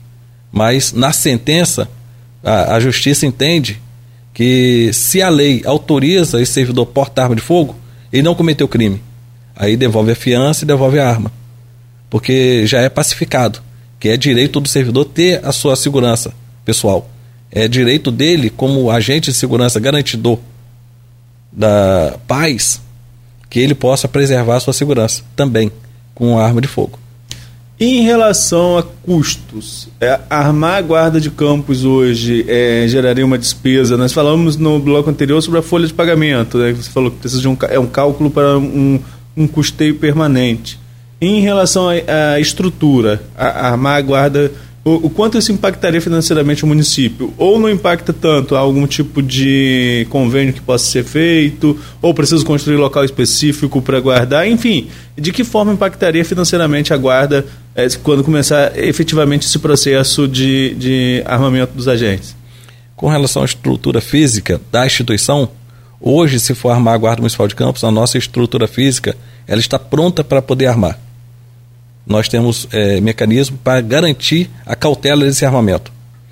É, a questão dos gastos é, futuros, que seriam de aquisição, é, existem convênios que podem ser feitos tanto para habilitar esse servidor junto a instituições é, credenciadas. É, nós podemos também habilitar agentes próprios para poder habilitar os, os, os nossos alunos e existem é, diversas guardas, como a, isso foi uma prática muito usada na Bahia, onde que recebeu doações de armas novas da polícia, da polícia militar da capital do, da, de Brasília. E em diversos municípios a Guarda Municipal recebe doação. É noticiado de, é, em diversas redes que Polícia Rodoviária Federal doa armamento para as guardas, Polícia Federal doa armamento para a guarda, polícias militares doam, doam armamento para a guarda. Então isso aí é uma prática comum, porque por conta e armas novas. Então é, o gasto com arma de fogo, de repente ele seria é, como a, o município de Campos, o prefeito aí tem uma articulação política boa com outras instituições, é, seria fácil de resolver com a, a respeito de doação. Mas tem aquela questão do treinamento periódico, que a Guarda Municipal tem que passar por treinamentos periódicos. Aí onde que teria, de repente, um gasto a mais com munição a cada dois anos para poder manter. Como eu falei, a Guarda Municipal, quando ela é arpada, é um servidor preparado, capacitado e constantemente treinado. E esse treinamento nós não podemos deixar cair. Nós temos que manter na nossa regra esse treinamento peri é, periódico para que lá na ponta, quem utiliza o nosso serviço tenha garantia da segurança, garantia da eficiência e garantia que aquele servidor ali está capacitado. Aí que seria no planejamento é, anual ou, ou, a cada dois anos para poder estar tá comprando munição para esse guarda fazer a sua habilitação, credencia, é, é, manter seu credenciamento e estar atuando de maneira ideal. Mas todo custo ele tem um benefício. A guarda municipal treinada ela é um benefício para a sociedade. Então é um, é, um, é um investimento, é um gasto que do outro lado vai diminuir os números de assalto, a presença do guarda armado na rua vai diminuir o número de homicídios naquele ponto onde que o guarda está, porque ali vai ter uma pessoa que, se tiver alguém com intenção de cometer uma prática é, é, de crime, o guarda vai impedir. Ele sabe que o guarda vai ter condição de impedir. Então o guarda tem que estar com seus equipamentos individual de segurança, como colete balístico, como a sua arma de fogo, com a sua habilidade técnica em dia com a Spark, que é menor potencial ofensivo, com o seu spray de pimenta, ou espargidor de, de, de pimenta, para poder estar tá diminuindo as agressões. Então, a Guarda Municipal hoje ela tende a crescer. Ela tende a crescer como profissional, tende a, a crescer como instituição, ela tende a crescer como parceiro da sociedade eficiente. Nós estamos concluindo, chegando ao final da nossa conversa. Tenho mais uma pergunta, Nogueira, e depois você fica à vontade se você tiver alguma colocação também, por favor. É, esse tema de armamento é polêmico e a gente poderia entrar nele aqui um programa inteiro só sobre isso, ouvindo outras pessoas, mas como você disse, é pacificado hoje pelo entendimento do Supremo que todas as guardas municipais podem ser podem ser armadas. Mas antes desse movimento de armar a guarda municipal, a segurança pública tem passado por algumas adaptações, inclusive aqui em Campos com a chegada do Segurança Presente, que é um projeto do governo do estado. E nós sabemos que segurança pública não se faz sozinho. Né? Não tem como ninguém fazer segurança sozinho. Ah, é dever do Estado, mas é uma obrigação de todos. É até como é descrito realmente essa questão da atuação da segurança.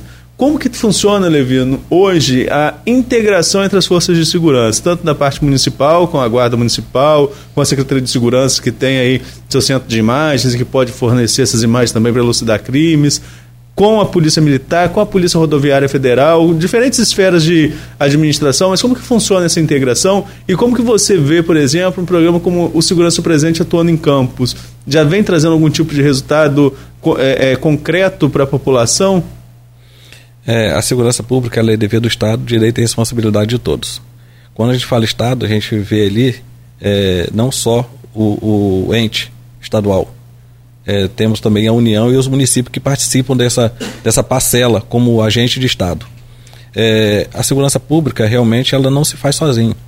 Ela se faz com integração, se faz com inteligência, ela se faz com informação, ela se faz com participação com a sociedade. A segurança pública é um tema constante em movimentação. Ele, se, ele tem uma, uma, uma, um ciclo muito constante ele muda diário. Ela tem que. E, e isso aí é, dificulta para aquele que se acomoda, mas ela é necessária para poder evoluirmos. Hoje temos a segurança presente, que atua na, na área central, onde que facilitou para o efetivo tradicional ir para a área é, mais afastada. É, a Guarda Municipal ela trabalha sim em conjunto com as polícias, seja ela rodoviária federal, Polícia Militar, Polícia Civil. E essa parceria aí, com certeza, o usuário, o, o cliente do serviço público, ele é o grande. É, é a, quem leva a grande vantagem com tudo isso. Quando as instituições ela trabalham de maneira separada, lá na ponta alguém sofre. E quem sofre é a sociedade. Hoje em Campos nós temos uma, uma boa articulação através da Secretaria de Ordem Pública, do Subjackson, com o Coronel Gustavo, do, do oitavo, com o chefe da, da Polícia Rodoviária Federal, com o, o capitão Coutinho, da polícia do BPRV, acho que é Coutinho mesmo. E, e essa integração faz com que, que todos saiam ganhando. É, a Guarda Municipal sai ganhando como instituição e o servidor da Guarda Municipal sai ganhando como pessoa. Da mesma forma que o policial militar ganha como instituição e a pessoa policial militar que tem a sua família, que sai com sua família, também sai ganhando. Então todos saem ganhando, a sociedade sai ganhando. Comandante, já avançamos aqui, mas só umazinha. Falamos é, em armar a guarda. O senhor disse que o, o, até o fim desse mandato do Vladimir a guarda estará armada. Os trabalhos já estão sendo feitos. Os, todos os procedimentos já estão sendo é, tomados para que a guarda seja armada. Quando fala em armar a guarda, é todo o efetivo? Como é que é? E se não for todo o efetivo, qual, qual é esse critério de seleção? É, nós estamos trabalhando para armar a guarda até o final da gestão. É, os trabalhos estão sendo executados nesse sentido. Todo servidor da guarda não podemos ter discriminação todos os servidores têm que estar habilitados a portar arma de fogo. E, e na execução de serviço, fica a critério sim da administração, do gestor, fracionar ou não. Qual, qual fração vai estar armada, qual fração não vai estar armada. Mas o direito tem que ser para todos os servidores da guarda. Todo ele tem que estar habilitado para poder trabalhar naquele sentido. Como vai ser empenhado ou como vai ser é, é, feita de maneira gradativa esse, essa tomada de serviço, se vai ser pelos grupos especiais, se vai ser pelos é, é, servidores dos postos, dos patrimônios. É, eu acho que nesse primeiro, nesse primeiro ponto teria que ser os grupos especiais, que são quem dão a primeira resposta ao serviço público. É quem dá a primeira resposta em auxílio à sociedade. É o que dá o primeiro, é, a primeira resposta com relação ao auxílio aos, aos, às entidades públicas. Então, pode ser feito de maneira gradativa, como também, se houver necessidade e houver condição, pode ser total efetivo. Porque nós sabemos que quando a guarda ela está equipada, treinada e atuando, o único beneficiado vai ser a sociedade. Perfeito, perfeito. Quero agradecer o senhor em nome de toda a equipe aqui do Folha no Ar, dizer que o senhor é sempre muito bem-vindo e desejar sempre boa sorte aí para nossa briosa guarda. Eu não posso esquecer aqui, sempre que eu converso com o comandante, que eu falo sobre a guarda, do, do, do meu ídolo da guarda, que é o Madeira. Não sei se você conhece, Arnaldo ele é guarda civil municipal ali e toma conta do trânsito ali na subida da ponte Leonel Brizola, ponte Rosinha, que é um do, do, dos trechos da cidade mais movimentados e que requer muita presença do guarda ali permanente, né? Assim como do outro lado também pela, do mercado municipal, já pela Formosa. Mas o Madeira especificamente fica na subida da ponte. E ele é um, um showman. Ele é um showman. Ele dá, dá, um espetáculo ali. Quando eu passo de carro ali, eu não posso gravar. Quando eu vou a pé ao mercado, eu às vezes gravo ali. Ele, é, ele pede aplauso para os motoristas, ele pede aplauso para quem está atravessando a, a, a, a, faixa. A senhora, do dia aconteceu o seguinte: a senhorinha veio atravessando, ele pediu os, os carros para parar e a senhorinha começou a correr. Ele falou: Senhora, devagar, tá todo mundo aqui. É, com a total paciência, mas está todo mundo assistindo o espetáculo da senhora atravessar aqui. Vamos aplaudir aí. Rapaz, é, é um show. E acaba é, é, aliviando um pouco a tensão do trânsito, que o trânsito é tenso realmente, muito tenso. Então, fico o um abraço no Madeira, mas assim, extensivo aí a toda a corporação, que eu sempre acompanho o trabalho de vocês. É uma honra sempre estar aqui com vocês. É, realmente, Madeira, ele ele é um artista, né? E ele faz, desempenha o seu papel ali de aproximação com a sociedade, que a Guarda Municipal é isso. É. Ela aproxima é, a sociedade, ela não, não vai afastar a sociedade. E Madeira ele tem esse talento de, de aproximar a sociedade. E da minha turma, eu tenho, nós formamos juntos, nós vamos fazer 24 anos de serviço agora. E a Guarda Municipal ela tem que se empenhar dessa forma mesmo, é, sendo solidário, sendo participativo, é. sendo parceiro porque a Guarda Municipal ela não é um órgão de repressão apenas. Ela é um órgão de auxílio à sociedade. Ela é participativa de maneira integrada com, com, com a nossa sociedade. Então, esse trabalho que ele executa ali, ele tem também os meus aplausos, aplausos como outros servidores também da Guarda, que desempenham bem. Tem aqueles que são mais é, é, rigorosos, tem aqueles que são mais pacientes, e são rigorosos, mas com mais paciência. É, como toda instituição, nós temos esse, esse fluxo de entendimento de pessoas. E a Guarda Municipal, nós temos ali pessoas é, é, que são dotadas de talentos, onde que exigem, que é onde que a sociedade exige é, e necessita também desse, desse nosso carinho. E essas pessoas são dotadas com esses carinhos. Nós temos a ronda escolar, nós temos o, o nosso a guarda ambiental, nosso grupamento de operações especiais com cães o, o, e, o, e o grupamento de operações especiais, que são os grupamentos de pronta resposta. É, temos o GPS que trabalha nas praças de jardim, e todos eles têm é, sua particularidade é, em auxílio à sociedade de alguma forma e que traz grandes benefícios para todos. Realmente merece o nosso aplauso, merece nossa atenção e merece todo o nosso esforço para poder fazer esse crescimento conjunto. E sempre que precisar, eu estarei aqui, disposto, sempre pronto para poder atender. E as informações também que precisar, nós estamos lá. A Guarda Municipal é uma instituição amiga para poder dar as mãos e a gente avançar no que for necessário. Tá certo, comandante. Neto? Opa, agradecer mais uma vez, Levino, pela participação, colocar a Folha sempre à disposição para as informações e contando sempre com as informações de vocês, sempre que estiver precisando aqui para o nosso bate-papo. Muito obrigado mais uma vez. Abraço forte, comandante. São 8 horas e 56 minutos. Você ouviu aí, acompanhou então a entrevista com o comandante Wellington Levino. Claro que sempre tem demanda e que não dá para atender é, num programa só, apesar do programa extenso. Vamos né, para outra oportunidade tra trazer o Levino novamente, convidá-lo novamente, para que a gente sempre atualize aí esses assuntos.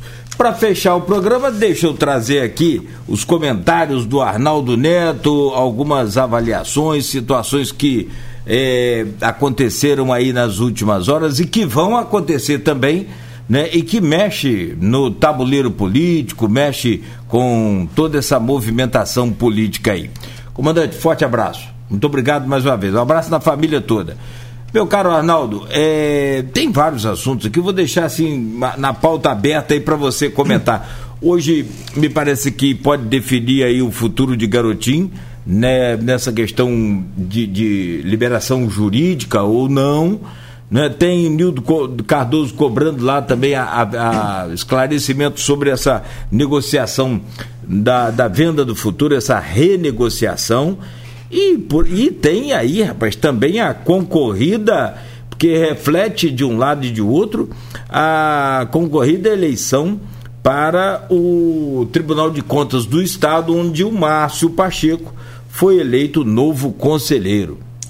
Olha, Nogueira, tem assunto para um outro programa inteiro, né? Vamos tentar resumir um pouquinho aí, tentar informar e também opinar sobre alguns pontos. A situação do garotinho é a seguinte: hoje está na pauta do TRE, do Tribunal Regional Eleitoral, o julgamento de embargos de declaração na ação da Chequinho. Confesso a você que não vi qual, qual das ações, mas acredito ser a ação penal, que é a que Garotinho acabou sendo preso, inclusive, dentro dos desdobramentos da Chequinho. E o que, que acontece? Os embargos de declaração, ele acaba sendo, eles acabam sendo um, um último estágio dentro da, do próprio Tribunal Regional Eleitoral. Passados os embargos, a condenação começa a valer efetivamente. E com essa condenação em segunda instância, o garotinho, obviamente, ficaria fora do cenário eleitoral para qualquer cargo, estaria impedido de concorrer à eleição. Então, uma sinalização hoje do TRE de que o garotinho estaria é, condenado poderia minar qualquer tentativa de disputa de cargo público existe, não existe um entendimento pacífico ainda em relação à situação eleitoral do ex-governador Antônio Garotinho. Há divergências nas análises em relação, porque não é a única condenação do ex-governador que ainda está vigente, existem outras condenações. Para ser mais sincero, pelo que me recordo, existem, existe outra, outra condenação que também pode é, é, impedir que ele seja candidato. Até mesmo dentro do próprio grupo político dos Garotinho, há essa essa falta de entendimento se poderia ou não ser candidato. De toda sorte, existem até os candidatos stand-by, né, os pré-candidatos que são stand-by, dependendo aí da situação jurídica do, do ex-governador. De toda forma, essa decisão hoje do TRE é muito importante porque dá uma definição em relação a, a essa situação. Porque se opa, passou os embargos, né, aí você já tem essa definição, o ex-governador não pode ser candidato e aí muda um pouco o cenário já que existe uma pressão política, inclusive do próprio ex-governador, é, colocando seu nome como pré-candidato ao governo do estado, enquanto o filho tem uma certa proximidade com o governador Cláudio Castro, inclusive já tendo declarado apoio a ele. E é, essa é uma questão que podemos ter um desfecho mais tarde, mas podemos ter. O que a gente bota aqui? Está é, tá na pauta do TRE. Pode ter um pedido de retirada de pauta, pode ter um pedido de vista, pode ser adiado o julgamento. Então, existe essa expectativa em relação ao julgamento da corte. Mudando de corte, passando da corte eleitoral para a corte de contas agora, Tribunal de Contas do Estado, é, ontem teve a definição, a eleição do Márcio Pacheco, o que já se desenhava. Márcio Pacheco foi líder do PSC, salvo melhor juízo, já nessa gestão do governo, é, do governo Whitson, que depois virou do Castro. O Castro foi chefe de gabinete do, do, do Márcio Pacheco, enquanto Márcio deputado. É, há uma proximidade entre os dois. Os dois são do movimento da Renovação Carismática Católica do Rio de Janeiro. Então há uma proximidade entre eles. E o Castro entrou no jogo de vez, pedindo apoio para o, o, o Pacheco, Márcio Pacheco, que foi eleito. O que, que fica desse rescaldo? Fica que tanto o, a, a imprensa carioca, Berenice Seara, do Jornal Extra, por exemplo, ela destacou isso, que o Rodrigo Bacelar teve interferência também nesse jogo. E aí, Nogueira, conversamos nos bastidores com algumas pessoas, temos que ver até onde tem lenha para queimar, né? É, Rodrigo virou uma potência estadual, uma potência depois que foi secretário de governo, depois que foi relator do, do, do impeachment do Itzel, é, membro, presidente da CCJ, salvo melhor juízo, ou membro da CCJ, agora me falha a memória aqui, se, se alguém estiver ouvindo me puder me confirmar, mas enfim, é, enfim, virou uma potência é, é, a nível estadual, mas vamos ver até onde tem lenha para queimar, porque, segundo a Berenice Seara, nessa questão da negociação envolvendo o TCE, houve também um afastamento ali do Washington Reis, que é cotado como vice do Castro, como possível vice do Castro numa, numa pretensa candidatura à reeleição, usando os termos corretos, porque ainda estamos em período pré-eleitoral. Então, o que acontece é que, se houve realmente esse movimento e se o Bacelar, o Rodrigo Bacelar, tiver aí alguma interferência para tirar o vice de Castro, quem seria o vice? E aí, Nogueira, foi o que eu falei com você há pouco tempo. É, vai brigar com o Garotinho, que é, não vejo o ex-governador Garotinho com potencial nenhum para ser governador do estado novamente. Potencial que eu falo, potencial eleitoral, de ter voto para isso. Mas tira voto. Tira voto aqui no interior, tira voto na Baixada, que ele também tem voto. Né? E aí vai brigar com a família Reis também. Vai brigar com a, com a família Reis lá de Duque de Caxias e que tem um, um reduto forte na Baixada, em toda a Baixada Fluminense, e lá é muito voto. Entendeu? Vai começar, vai começar a brigar com todo mundo o governador vai ficar aliado de quem? É uma situação a se pensar nessa conjuntura em relação a possível pré-candidatura, não é possível, numa pré-candidatura à reeleição, numa possível candidatura à reeleição. Então, assim, são nuances que estão acontecendo. Quando fala dessa interferência aí em relação ao TCE, houve uma briga do Castro com o próprio Washington, já que o Rosenberg era um, um nome cotado ao Tribunal de Contas. Tinha um outro deputado que também estava ali é, é, cotado como favorito, mas me fugiu o nome dele agora, mas que ele acabou retirando a pré-candidatura, então acabou ficando entre Reis e, e, e o Márcio Pacheco, candidato do Castro, e venceu o candidato do Castro. E aqui da nossa região, dos deputados aqui da região, nós tivemos o deputado Rodrigo Bacelar, o deputado Chico Machado e o deputado Jair Bittencourt, aqui do, do Noroeste, os três votaram no candidato do Castro.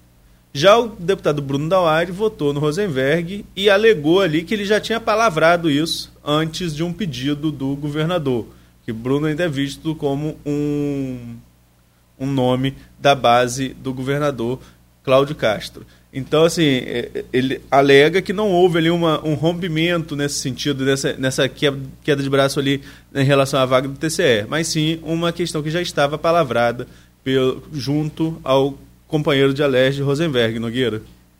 Desgasta, eu não sei, parece que a ex-governadora, ex-prefeita de Campos Rosinha, também postou nas redes aí essa semana um comentário sobre o Bruno, de que é, é ele não, não estaria atuando aí em benefício de fato do grupo, enfim. É claro que desde o começo a gente comenta aqui sobre o grupo do pai e o grupo do filho. Até por conta de geração, né, Arnaldo? Hum, acho que, não sei se eu posso afirmar assim, mas se é, seria normal a própria geração do Vladimir é uma, e aí a geração do garotinho. Então, os amigos do garotinho é, são né, uns e os amigos do Vladimir são outros. Tanto é que na eleição passada o Vladimir apoiou claramente o Bruno e declara o seu apoio à pré-candidatura para a reeleição do, do, do Bruno Dauaire também. Isso não desgasta mais ele, essa questão dele ter votado no, no, no Rosenberg? Não, não sei, porque. Ou deixa o grupo meio que um pé lá, um eu, pé cá. Eu acho que hoje o grupo do, do, do ex-governador Garotinho está muito mais próximo do, da família Reis do que do próprio governador Cláudio Castro. É, você tem aí, por exemplo, é, é, é uma proximidade mesmo com o Washington, ex-prefeito Duque de Caxias, com o Garotinho, as citações, digamos, carinhosas aí, entre eles nos eventos em que estão juntos. É, então, assim, É, há uma proximidade. Então acho que nesse ponto não há um desgaste, não. E esse fogo amigo dentro do grupo do Garotinho não é uma coisa nova, né? Desde 2014, aquela época, o candidato da família era o Geraldo Pudim, ex-prefeito da cidade, ex-deputado. Né? E o Vladimir, que queria ser candidato, segundo é, é, é, fontes daquela época, em 2014, ele queria ser candidato, mas foi impedido pelo pai que é era o principal líder do grupo político, abraçou a candidatura do Bruno. É, então é, é, é já não foi fácil desde lá. Agora tem uma coisa que precisa ser, ser levada em consideração. Quando o grupo político perdeu, o grupo político dos garotinhos, o único que tinha mandato era Bruno. E não sei se de uma forma ou de outra, de que forma e de que outra, mas Bruno se manteve leal ao grupo dos garotinhos, continuou no grupo dos garotinhos, apesar de uma proximidade com o Pisciani, que foi é, exposta naquela época, o falecido deputado ex-presidente da LEGE, com grande influência. É, é, o Pisciani chegou a convidar o Bruno para ir para o PMDB, a época que o PMDB era aquela potência eleitoral e que depois né, ficamos sabendo de que forma se tornou aquela potência toda, devido às investigações aí que apontaram várias questões é, nada republicanas. Mas, enfim, houve convite para o Bruno é, deixar o grupo do, do, dos garotinhos e ele permaneceu. Mas está sendo alvo de fogo amigo aberto, assim. O Juninho Virgílio foi à tribuna da Câmara e, e, e marretou a postura do, do deputado Bruno Dauaire. Mas Juninho também é pré-candidato estadual e deve estar tá querendo os votos desse grupo do garotinho. Entendeu? Então é assim, às vezes a gente, é, a gente acompanha o movimento, mas a gente vê qual é a intenção desse movimento. É, é, é, é estritamente eleitoral. E o vídeo do Juninho Virgílio falando sobre isso foi realmente, como você colocou, republicado pela ex-prefeita Rosinha. Rosinha, que tem comentado, inclusive, no Facebook da Folha 1, é, é quando as matérias são pertinentes à, à, à, família. Então ela tem entrado aí é, meio que de cabeça aí nesse jogo da política eleitoral. Ela que tinha ficado um pouco afastada, né? mas agora já está, digamos, em modo campanha. Vamos ver campanha para quem e para que cargos, né? Isso que ainda está sendo definido dentro do próprio grupo político, Nogueira. Olha, re recapitulando aí seus comentários, eu, eu sinceramente só acho muito caro perder o, o Washington Reis. E não sei se aí o Rodrigo Bacelar teria bagagem para cobrir essa. É. cobrir essa conta. É justamente o que eu falei, né? Tem, Será que... tem lenha para queimar. É, é, é, tem alguém? Tem mais alguém? Às vezes, né? É, às vezes foge do nosso conhecimento, né, Nogueira? Ah, sim, claro. É. Às vezes, Arnaldo, aqueles bastidores de lá que eu, principalmente eu não tenho acesso, não sei você, mas pode ser que seja tudo muito é, é bem acertado previamente entre governador e deputado. Né? É, eu acho que os próximos dias serão fundamentais, porque é, é, é, a gente acompanha muitos bastidores da política. Eu conversava até com um colega jornalista há pouco tempo, e nós temos aqui no Norte Fluminense uma, uma cobertura de bastidor muito mais forte do que a capital. Entendeu? Tipo, eu tô aqui com, o WhatsApp, eu vou conversando com outros políticos e converso com a base, converso com a oposição e tem informações da Câmara que é, é muito antes de chegar a, a se concretizar. Né? Não só eu, os outros colegas também, o Aldir, a Luiz, e de outros veículos de comunicação também, a gente tem essa, essa coisa de conversar com a fonte que na capital ah. não tem tanto, não tem aquela cobertura de toda a sessão da LERJ, entendeu? Não tem esse dia a dia. Não, e aí fica que, o exemplo aqui, lembra? O, o, o ponto final trouxe, antecipando a decisão que a justiça ia agir se a, cam a Câmara não resolvesse aquele embate. Foi antecipado. Sim, a gente tem, a gente, a gente tem um, um, um, bom arsenal, digamos assim, de uhum. bastidor. Na capital, são poucos os jornalistas que fazem isso. E eu acho que de maior destaque hoje, né, você, você tinha aí o, o, o Capelli no Globo também, que era do dia e foi pro Globo. É, tem um outro aqui que está no Metrópole, que está me fugindo o nome dele tem uma agora. menina também muito boa no, no, outro jornal, acho que é o Dia. É, mas tinha um, tem um que está no Metrópole agora, me foge o nome dele no momento, mas enfim. É, Guilherme Amado, também no Metrópole, que fazia essa questão de bastidor, mas hoje ele está fazendo mais país.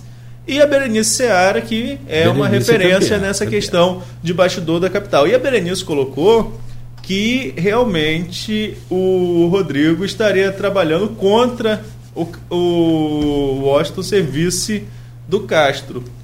Mas eu me pergunto, e se tivesse a oportunidade perguntaria também ao Rodrigo, quem seria o nome para vice de Castro se não for o, o Washington? Porque o governador ele chegou ao cargo devido a todas as circunstâncias, foi vereador no Rio de Janeiro, chegou ao cargo de vice, foi candidato a vice numa conjuntura partidária, chegou ao comando devido a uma circunstância aí é, eleitoral que todos nós já sabemos, cassação, enfim. Não é uma figura extremamente conhecida. Se fizer uma pesquisa qualitativa, certamente, pelo nome Cláudio Castro, poucas pessoas vão saber ainda quem é o, o governador, né? vincular a imagem ao nome. Então, o Castro precisa de um vice que tenha é, peso eleitoral. E talvez esse peso realmente esteja na Baixada. Esse peso de voto esteja na Baixada, muito mais do que no interior. Então, assim, se não for a família, se não for o Washington Reis que renunciou ao cargo de prefeito de Duque de Caxias nessa conjuntura, quem seria o vice? Né?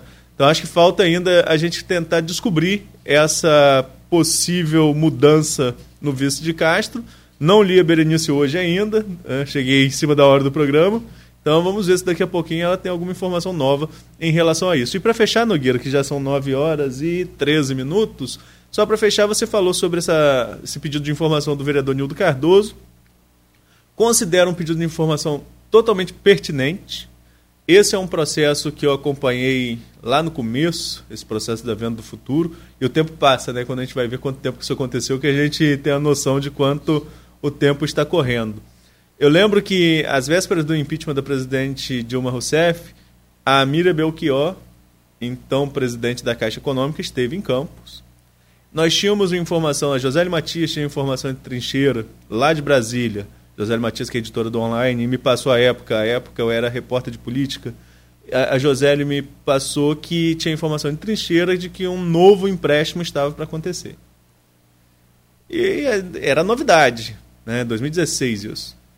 Era novidade, um, um novo empréstimo, porque já tinha havido um empréstimo anterior junto ao Banco do Brasil em 2014 e viria um novo empréstimo aí, chamado Venda do Futuro. Bem, eu fui para lá e é aquele negócio, né? Coletiva só se fala o que quer. Eu procurei qual era o carro da Miriam Belchior e fiquei na porta do no sol esperando ela voltar pro carro. O que ia acontecer no palco ia estar na rede social, ia estar no release, então fui para lá. Quando ela veio, eu fui para fui cima e comecei. Presidente, é, é, há possibilidade de um novo empréstimo, uma renegociação? A possibilidade sempre tem. Mas eu estou falando de fato concreto. Campos tem. Possibilidade sempre tem, não sei o quê. Eu falei, esse empréstimo já está fechado, esse dinheiro sai amanhã, presidente? Ela olhou para trás, ela entrou no carro, olhou para mim, riu e bateu a porta. Eu cheguei no jornal falei com a Luísa, pode manchetar que esse dinheiro sai a não resposta é mais resposta do que resposta. Né? Silêncio né? às vezes fala mais. Fala muito alto, mais. É, e é. concretizou. Quando eu acompanhei esse processo também na Câmara, todo mundo falava dos 10%.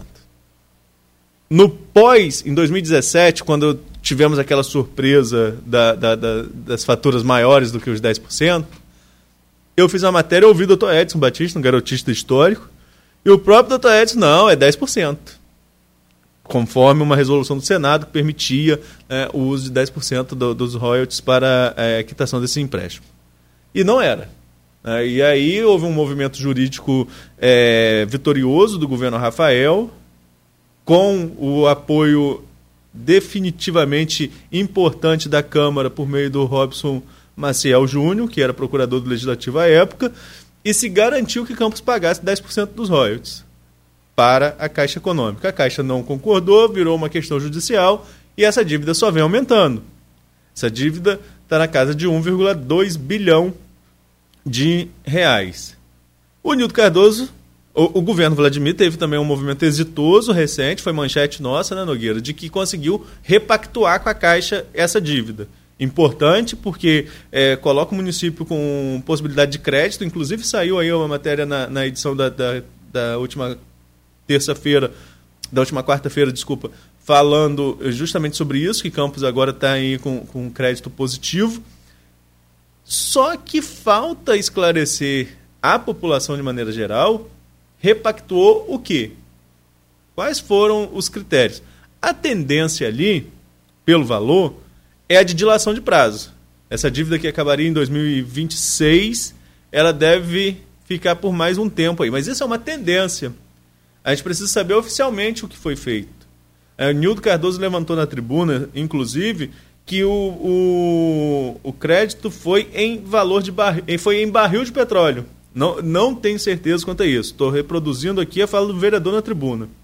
Que o contrato anterior era em barril de petróleo. Então o município devia X mil, não lembro a quantidade que ele falou, X mil barril, barris de petróleo à Caixa Econômica. E aí é uma variável, né? O barril pode chegar aí a 200 dólares numa conjuntura dessa de guerra que a gente passou. Chegou a 130, não deve passar mais disso. Mas, sei lá, pode acontecer qualquer coisa e esse barril de petróleo disparar. Então você não tem um valor fixo de dívida. Acredito que o governo, se tiver é, essa questão mesmo, o governo tem que explicar se houve isso. E o mais importante, explicar à população de maneira geral quais foram os critérios de repactuação. É uma questão de transparência porque o dinheiro que está sendo gasto, o dinheiro que deveria estar sendo investido a favor de quem? Da população. O empréstimo foi buscado para isso. Então, a, o pagamento dele tem que ficar bem claro. E, Nogueira, só para terminar, agora já estouramos demais e daqui a pouco o puxão de orelha vem. Pois é, pois mandou é. mensagem elogiando o lance aqui, agora já era. Pois Perdemos é. o crédito de hoje. Justamente. Mas enfim, só para concluir, você falou aí sobre a palestra do Karnal, um nome é, importantíssimo no cenário nacional. E ontem eu recebi várias mensagens, eu publiquei ontem aqui de manhã, né, eu já falei com você que tinha visto o valor da palestra, 136 mil, que ia questionar a prefeitura se era somente a palestra ou se tinha algum algum digamos assim, alguma estrutura embutida nesse valor. É, só que a resposta só veio lá para quase 4 horas da tarde, foi a hora que eu fui publicar. Mas tinha questionado a prefeitura desde as 9 da manhã, aqui ainda no estúdio. E aí é, é realmente o valor da palestra. Segundo a prefeitura, respeitando todos os trâmites legais e com valor de mercado, porque inclui aí passagem, é, deslocamento, enfim, hospedagem, se for o caso, né? enfim, toda a questão envolvida com o entrevistado. Mas deu muita polêmica isso, inclusive na Câmara ontem, e, e deve dar mais polêmica ainda, mas eu finalizo com três pessoas que comentaram isso comigo ontem, três pessoas esclarecidas comentaram isso comigo ontem. Olha, o valor também é complicado, mas eu quero a palestra. Então, é assim, é uma palestra que é, é, é, muito importante dentro do cenário, mas que esse valor aí gera mais uma polêmica. Arnaldo, vou fazer um comentário também e uma pergunta. Eu, eu, eu sou extremamente favorável à, à renovação, à reciclagem, à amplitude do conhecimento, que seja com Karnal, que seja com outro palestrante, que seja com palestrante aqui de campus, de fora, internacional, eu sou extremamente favorável. Acho que é fantástico esse investimento. É um investimento e não um gasto. Eu entendo Sim. assim. Eu vou, eu vou parafrasear aqui meu querido Rockefeller Felisberto de Lima. Toda obra, meu caro Nogueira, e falar bem, fala, né? Parecia com o Brizola. É, toda obra é importante e necessária mas será que toda obra está é, tá na hora de ser feita? Então, toda palestra que venha para reciclar, que venha para aumentar o conhecimento, a capacidade de qualquer equipe, seja ela o que for, é fantástico. Agora, será que com os alunos sem uniforme até hoje, está na hora de dar palestra? É, Fica a pergunta, né? Aí... Fica aí a, a, as autoridades responsáveis da sua pergunta, né? Entre não sou eu, não sou entre outros, né? Mais, não sou cara. eu quem vai, quem vai ter essa resposta. E são várias decisões é, que às vezes geram é, polêmicas, né? É, só para fechar mesmo agora, 921, a gente falou dessa palestra, mas tem uma outra questão muito polêmica na nossa realidade campista, que é a questão do transporte. E agora vai esse projeto aí do subsídio, do subsídio ao diesel. Vejamos como isso vai acontecer. Vai em caráter emergencial, então provavelmente, por ser uma questão de relevância para a população, deve entrar na pauta de terça-feira da Câmara. Espero que assim o seja. mas que seja também amplamente discutido, porque é dinheiro do povo para subsidiar o transporte para o povo. Porque não adianta subsidiar o transporte e o transporte não acontecer. Por outro lado, a gente tem que entender também a situação das empresas que passam por severas dificuldades em campos desde o governo Rosinha. Não é uma coisa de hoje, não é uma coisa do último governo, não é uma coisa desse governo. Desde que houve aquela mudança na questão do transporte, nós temos aí, nós temos aí várias e várias empresas, Nildo Cardoso daquele jeito dele que fala, né? As empresas que estão que morreram ou estão na CTI, no CTI, né? É, realmente aconteceu isso é, no transporte público. Tomara que essa medida de subsidiar seja uma medida que ajude a resolver, porque não pode a cidade viver em protesto praticamente todos os dias por causa de transporte, como aconteceu ontem novamente lá em Serrinha, impactando na vida de todo mundo. Fechou a BR-101, fechou a BR-101, impacta na vida de todo mundo, do campista e de quem não é campista, porque é a principal rodovia que corta o país e que corta aqui a nossa cidade. E outra coisa ainda, pode fazer a mudança que quiser, Nogueira, no trânsito interno da cidade. Fechou a BR, a cidade deu nó. Deu não. Não tem jeito. Deu não. E ontem não foi diferente. Por isso que Beto estava reclamando aqui com razão. Neto, bom dia, até amanhã às sete com mais um Folha no Ar, se Deus quiser. Bom dia, Nogueira, valeu, Beto. Um bom dia a todos os ouvintes e até amanhã, se Deus quiser. Valeu. Amanhã de volta, mais um Folha no Ar. Você fique ligado, aqui na Folha vem muita música por aí.